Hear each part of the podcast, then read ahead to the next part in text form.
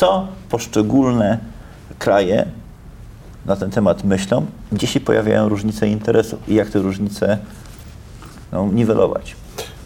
Pierwsze takie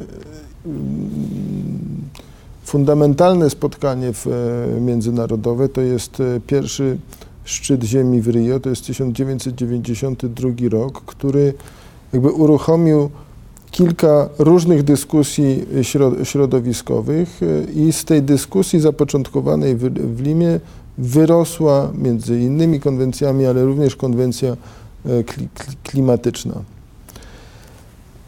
Na podstawie konwencji klimatycznej został sformułowany pierwszy traktat, taki wskazujący już no, konkretne cele, to jest tak zwany protokół z Kioto. Tyle, że protokół z Kioto był oparty o taką logikę dwubiegunowego świata. Państw rozwijających się w jednym obszarze, w, w, jednym, w jednej kategorii i państw rozwiniętych jako druga kategoria. I w logice protokołu z Kioto em, e, państwa rozwinięte mają podejmować zobowiązania redukcyjne, czyli państwa O E C D, Unii Europejskiej, świat bogaty, natomiast państwa rozwijające się nie są zobowiązane do podejmowania wysiłków redukcyjnych, a w każdym razie nie są zobowiązane do podejmowania wysiłków redukcyjnych prawem międzynarodowym. Mogą podejmować takie wysiłki, ale nie są do tego zobowiązane. Ta logika niedoskonała powodowała pewną frustrację, ale nie tylko frustrację, ale powoduje, że te instrumenty obecnie funkcjonujące, bo mamy dzisiaj drugi okres rozliczeniowy protokołu z Kioto, że mamy jakiś traktat międzynarodowy, a emisje rosną.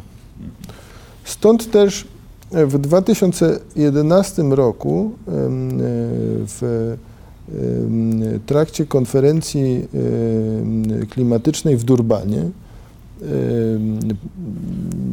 ustalenie nastąpiło pomiędzy stronami takie, że trzeba stworzyć nową umowę.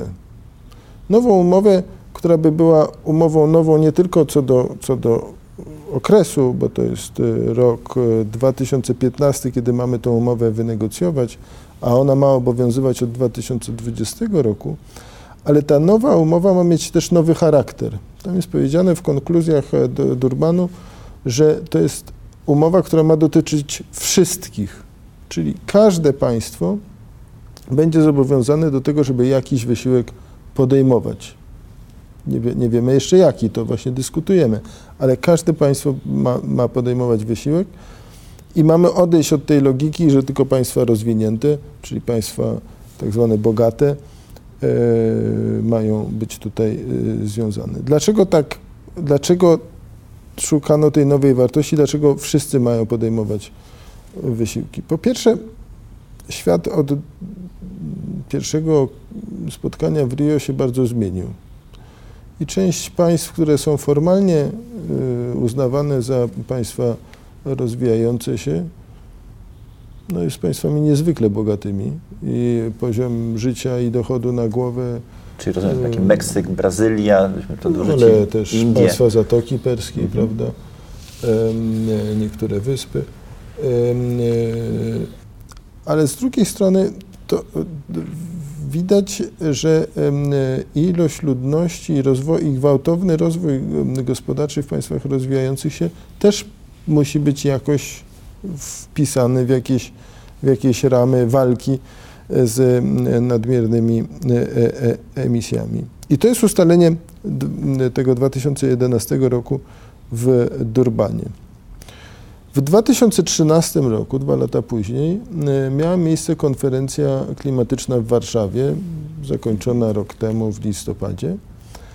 I w trakcie tej konferencji w, li, w, list, w Warszawie została ustalona mapa drogowa, co ma się zdarzyć pomiędzy konferencją w Warszawie a konferencją w Paryżu w grudniu dwa tysiące piętnastego roku. I ta mapa drogowa to są oczywiście pewne daty. To jest fakt, że w dwa tysiące czternastego roku wszystkie państwa, sto dziewięćdziesiąt sześć państw, ma rozpocząć pracę, żeby się przygotowywać do tego nowego porozumienia, że w dwa tysiące piętnastego roku w pierwszym kwartale te, kwartale te państwa, które będą gotowe, mogą przedstawić swoje planowane kontrybucje do nowej umowy, ale ta mapa drogowa jest również określeniem logiki nowej umowy klimatycznej w tym sensie, że mówimy o kontrybucjach narodowych do umowy globalnej. To znaczy, że państwa przeprowadzają w dwa tysiące czternastego roku refleksję, co najlepszego mogłyby ofiarować wspólnocie międzynarodowej, a co, je, a co jest akceptowalne na ich poziomie lokalnym. Stąd też ta dyskusja europejska zapoczątkowana w styczniu tego roku przez Komisję Europejską i szczyt europejski klimatyczny, który miał miejsce w październiku. Niedawno pani premier Kopacz raportowała, jakie są wyniki tego szczytu. Słowem, panie ministrze, odchodzimy od czegoś takiego, co jeszcze tak do niedawnych roku, rozumiem, pokutowało, że tutaj gremium międzynarodowe narzuci poszczególnym krajom, co mają zrobić. To tej chwili raczej mówimy o drugiej stronie, to niech każdy kraj powie, co może zrobić dla, znaczy, dla klimatu. Dokładnie tak. Znaczy, w, w, taka próba narzucania odgórnego pewnej logiki i, i pewnego zarozumialstwa również, yy, mówiącego, my wiemy, jak wy macie się rozwijać, my wiemy, jak wy macie redukować, była yy, bardzo obecna w Kopenhadze. To był yy, rok dwa tysiące dziewiąty. No i jak widzieliśmy, jeżeli mamy coś uzgodnić w konsensusie, to nie możemy tego uzgadniać w ten sposób, że jedni uważają, że są mądrzejsi od, dru- od drugich. Wszyscy są tak samo równi w systemie O N Z-owskim, a na dodatek w systemie O N Z-owskim uzgodnienia następują w drodze konsensusu. Dlatego też w Warszawie proponowaliśmy tą inną logikę, a mianowicie po pierwsze budowania oddolnego tego porozumienia i budowania takiego zaufania pomiędzy państwami, że nie będziemy prowadzić do jakiegoś osaczania tej czy innej delegacji, ty się musisz zgodzić. Bo cóż z tego, że jakiś negocjator się zgodzi na, na takiej konferencji? Widzieliśmy w pierwszym okresie rozliczeniowym protokołu z Kioto, że zgodzili się Amerykanie. Mhm. Tyle tylko, że wrócili potem do domu i nie ratyfikowali tej konwencji. Więc co nam z tego, że kogoś przymusimy, jak to nie jest, nie, nie wynika z, z głębokiego przekonania, że to jest zasadne i możliwe do przeprowadzenia. Stąd też ta nowa logika, którą zapoczątkowaliśmy w Warszawie, logika, która, myślę, umożliwi w ogóle porozumienie w Paryżu. Jesteśmy w trakcie właśnie tego szczytu między Par- Warszawą a Paryżem, jest w trakcie dwudziestego szczytu klimatycznego w Limie i rozumiem, że to, co w tej chwili sobie tłumaczymy o tej właśnie nowej logice, spotyka się tak, ze zrozumieniem i coraz bliżej jesteśmy tego światowego traktatu o ym, klimatycznego. Wspomniałem tutaj tą, tą, tą Radę Europejską w październiku, yy, gdzie Europa określiła swoje własne cele klimatyczne na rok dwa tysiące trzydziesty, że to jest minus czterdzieści procent. I ten, ta decyzja europejska była niezwykle istotna, bo chwilę potem, dwa, trzy tygodnie później, yy, duet yy, amerykańsko-chiński yy, zadeklarował, że oni również bardzo poważnie traktują nową umowę i że będą bardzo poważnie przygotowani do negocjacji i w Limie, i zaraz po Limie, i że oni też przedstawią swoje, swoje kontrybucje.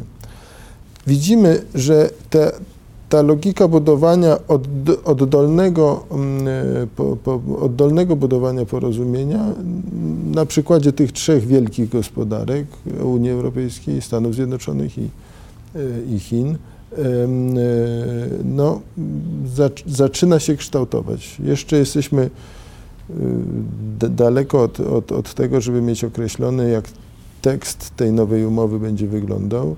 Myślę, że wielu z nas ma pewne wyobrażenia, ale to jeszcze jest dzisiaj w trakcie dyskusji eksperckiej. W, w, począwszy od najbliższego wtorku będą o tym dyskutowali w Limie ministrowie do spraw klimatu. Też będę brał w tym, w tym udział.